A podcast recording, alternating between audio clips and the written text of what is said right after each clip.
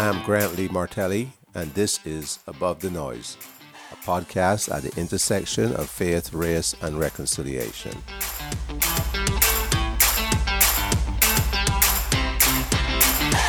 Thank you again for tuning in to Above the Noise, a program at the intersection of faith, race, and reconciliation.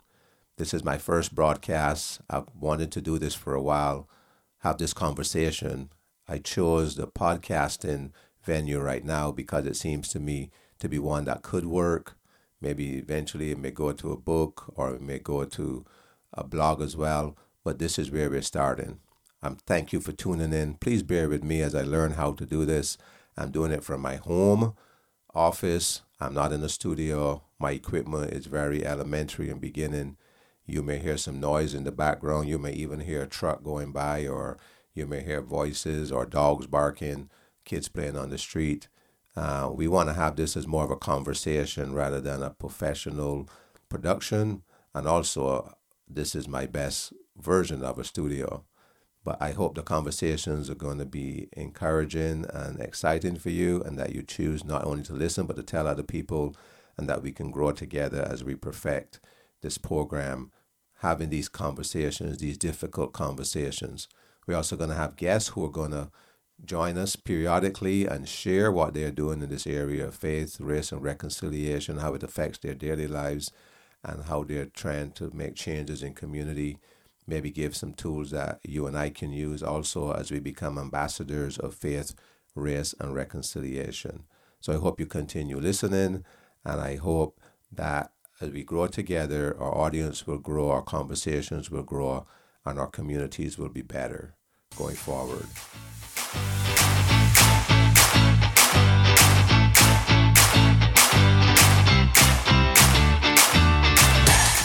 Some may ask, why a podcast about faith, race, and reconciliation? My question is, why not? Isn't it about time that we begin to talk about these issues that are so prevalent in our community here in the United States and around the world, and yet we spend so little time talking about them and trying to find ways to reconcile our differences. It doesn't mean that we all begin to think the same way and not have different thoughts and, and intellect and ethical integrity, but it means that we begin to look at our differences as maybe ways to bring us together rather than separate us. Some may say this is in response to some of the current political issues around the world, and, and Grantley just wants to get his voice in. Um, I would say these things have been going on long before the present situation that we see, uh, not just here in the United States, but in other countries in Europe and around the world, where there's you know racial sentiments being explicitly brought out into the public and anti-immigrant issues and separationist issues coming up, but these things have been around for a long time. And we failed to address them adequately, and they continue to be around uh, among us. Hate groups didn't just start in 2016, and racism didn't just begin to rear its head in Virginia in 2017 or 2018. Many of these groups have been allowed to proliferate for many years and been doing this for many years and just because the media shows up with cameras and documents what's going on doesn't mean that these are new things. The issues have been along, as, around as long as man has been around. People of faith have not always been on the side of justice and equity, have not always shown up on these sides. Too many times, people of faith have remained silent, trying to say, well, let the system work it out and we can just continue doing what we're doing. In fact, in many places of faith on weekends, some of these issues is not even brought up. They're considered to be out of place. Well, how can the things that the Word of God speaks about be out of place to discuss among people of faith? When we allow our tradition, our history, and our personal prejudices to rule in our lives, we become vulnerable to participation in injustice, whether we do it voluntarily or involuntarily. We become vulnerable to these things because our tradition and our history takes the place of precedence above our faith? Can we begin to see people not as other than, but as, like Jesus said, like our brothers and begin to love our neighbor as ourselves? If we love our neighbor as ourselves, then how can we allow certain things to happen to our neighbor that we would not allow to happen to ourselves? It just seems to be inconsistent.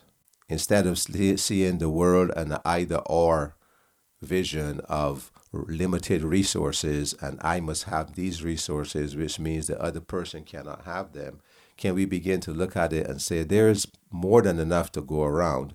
And can we find ways of using the resources we have so that everyone benefits? Can we address the issues of power and privilege so that power and privilege are not continually swayed in one direction and causing grief and pain and hurt and lack of resources to other people? Can we begin to see resources not as scarcity, but as avenues for us to make sure that everyone on our planet has the ability to live and to breathe and to eat and not to suffer malnutrition and the things that we see going on in the world every day, and yet we know there's more than enough resources to address these issues. Race plays a part in every aspect of life and is present in every institution and every structure around us. And unless we look at them intentionally with the eye towards removing institutional and historic remedies of prejudice and discrimination, then we will continue to let them flourish and we will continue to see the things around us. So, this podcast is about talking about these things, trying to bring them to light, trying to educate people.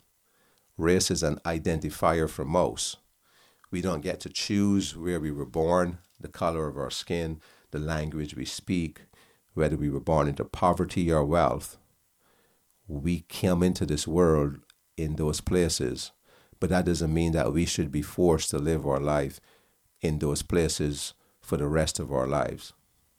Our race or ethnicity affect how we see the world because, in large part, we are born into a certain culture and a certain environment, and that begins to affect our worldview. Can we come to the point where we re examine our worldview and begin to adjust it towards a more equitable and a more just worldview? In contrast, the same factors that sometimes we see ourselves in, other people see us as as well. People make judgments about us because of the color of our skin, or maybe because of the clothes we wear, or maybe because our ability to speak English well, or things like that. And these values are also based on insufficient information. And we may be surprised to come to know that that person that we think is that much different from us may be a lot more similar to us than we actually realize if we just take the time to get to know them. The real work is to become self aware enough to stop any negative downward spirals of what is bringing us to the lowest level, the level of differentiation and separation and sometimes hostility. Qualities that differentiate us may also be qualities that help to unite us. Can we mature enough to accept the differences as good, as ways to strengthen each other rather than ways to tear us down? Some police officers are more likely to draw their weapons on people of color than they are on people who are white. This is a proven fact. Now, it doesn't mean that all officers, police officers are prejudiced and are instruments of institutional racism. Some are trying to do a very good job, and most do a very good job, and we appreciate their service. But there are enough who cross the line to make this an issue of institutional bias, and that we need to try to understand what causes people to react this way simply because a person looks different or may dress different or speak different. Schools, like I said before, are now being documented to issue harsher punishments to students of color than their white counterparts. Why is this? And why does that continue to happen? Isn't it time that we begin to discuss this? Because there are many teachers and principals and educators out there who do not want this to be associated with them, who are not like that, who are people trying to do what's right. But there are enough instances of this institutional bias that we deserve the opportunity to talk about it and to say how can we fix it and what can we do to make things more equitable. So until we accept that race impacts every aspect of our community and our lives, we will continue to fail to see what is impacting the decisions and values in our community. Why it is that even though we may say we don't support these values, they continue to be perpetuated. People of faith should be leaders in racial reconciliation. Yet we see that many times people of faith are followers and, at worst, sometimes even participants in racial disparities. Jesus said the greatest commandment is to love the Lord with all our heart, soul, and mind, and to love our neighbor as ourselves. The scripture goes on to say, How can we say we love God whom we have not seen and hate our brother whom we can see. Now today we, we get we have political correctness and the word hate may be a word that people consider to be very sensitive, but the scripture is there and is there for a reason. And it tells us that people of faith, if we fail to treat our brothers as our neighbor, we are demonstrating hate. Whether we like the word or not, it is the truth if we accept the, the Bible as true. Reconciliation to each other is hard work. Reconciliation to each other requires honesty and challenging the status quo. Reconciliation to each other requires us to become uncomfortable with our current comforts. And too many times, we as people of faith want to be comfortable. We don't want to rock the boat. We want to go on and be not stand out. But living a life of faith will never allow us to be comfortable in places where there's injustice. Reconciliation to each other requires us to be willing to have conversations that are uncomfortable or awkward or sometimes even difficult to speak and allows us to see our flaws that may have taught us to, to think about certain things as true or normal when they really aren't true or normal. So, this podcast is aimed at increasing awareness, at beginning to facilitate those uncomfortable conversations in a way that draws us to action, of redefining who is my neighbor and how I relate to them with this new information. To act in ways that causes us to see injustice, to see where our institutions, policies, and practices may be causing harm to others, either intentionally or unintentionally this podcast is aimed to help us to become willing to admit that you or I may need to change the way we see the world, the way we've been taught, the things that we've been given as values that are true. And we may have to adjust those because we realize that we are all subject to institutional biases. We're all subject to our traditions and our community and the places where we associate. But yet, if we're going to be intellectually honest and ethically honest, we may need to look at some of these things that previously have been taught to be true and status quo and begin to say, what can we do to truly effect change in the community around us? And really begin to understand that to love our neighbor as ourselves means that we love them in a way that anything that we consider to be not appropriate for me and my family, therefore, should not be appropriate for our neighbors within the context of love and justice and reconciliation.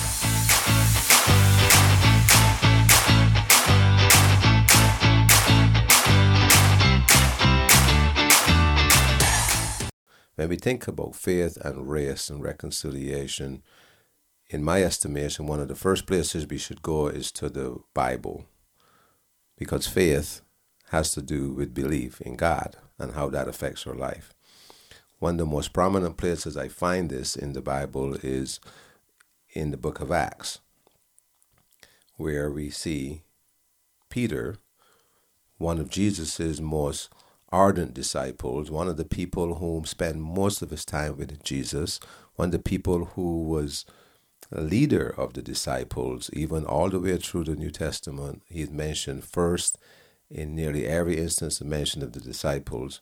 We see when we get to Acts chapter 10 that Peter, even though he was filled with the Holy Spirit, even though he was doing good, even though he people could be healed by just walking in the shadow of his body as he walked down the street, we find that Peter had a trouble with bias and discrimination. You see, because many times our traditions, our institutional biases, our cultural influences overshadow our view of the work and the promises of God. Too many times we have simple answers to complicated questions. So Peter found himself in this situation where he was went up to the house rooftop to pray, and as he was praying, the Holy Spirit appeared to him and came down in a blanket, showing him animals and creatures living, and the, and the Spirit said to him, "Rise up and eat." Peter was hungry, and even though he was hungry and he got he was being provided with exactly what he wanted, Peter said, "I'm not going to eat that." Nothing unclean has ever entered my mouth. And it happened two times. And then the voice from heaven said, Do not call things unclean that I have cleaned. You see, Peter is in a position that many of us find ourselves in. We pray to God and we ask God for what for certain things, and when He gives them to us, we look at the answer and we says, "Oh, I don't want it that way." But what Peter come to find out later, when he was invited to the house of Cornelius, immediately after this experience, enter into the house of a Gentile, he found that he had biases. And when, when he went to Cornelius' house, he said, You know that it is not acceptable for a Jew to enter the house of a Gentile.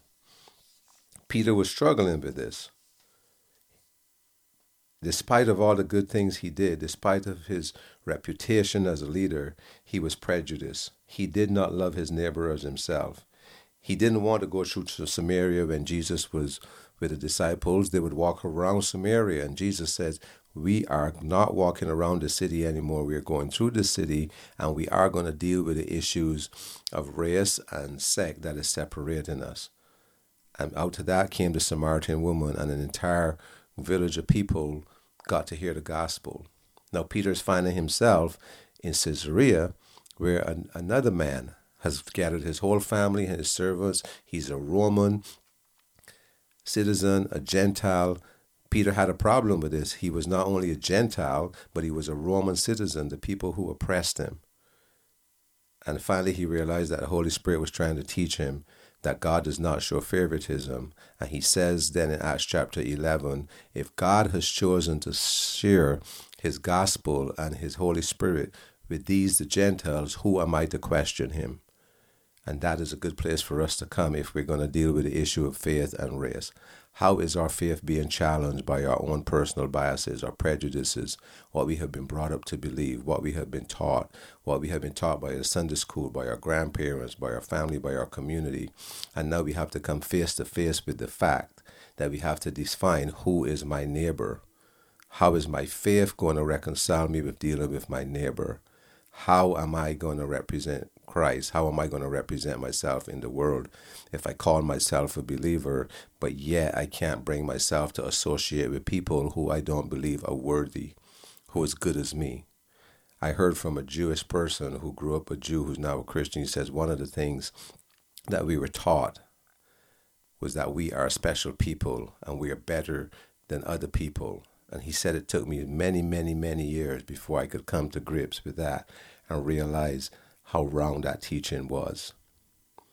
So today I propose to you that if we're going to come to grips with issues of faith and race, if we're going to learn to be salt and light in the world, if our lives are going to make a difference for this world, and we're going to love our neighbor and we're going to be agents of peace, we're going to be peacemakers, as it said, blessed are the peacemakers, then we have to come to grips with our personal biases, our prejudices, what our institutions have taught us, our institutional biases, what we're what we're con- subconsciously and consciously interpreting every day into our system. And then we have to come to those honestly and ethically and intellectually honestly and say, if I am going to be a representative, if I'm going to be salt and light, if I'm going to be a peacemaker, then I have to reconcile these differences in me personally before I can bring and ask people to reconcile them in themselves. I hope to hear from you. I hope this made sense to you.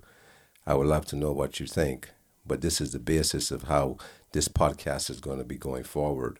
Are we honest enough to come to the point where we say, I need to recognize what I've been taught. I need to recognize how I've been brought up. I need to recognize how these things that I may have been holding sacred, may be holding trustworthy, may be holding as foundational to myself all of these years, may not be exactly what I need to be believing and am I willing to accept them and to be willing to examine them in the true light of the scripture, which says, What God has made acceptable, who am I to make it unacceptable?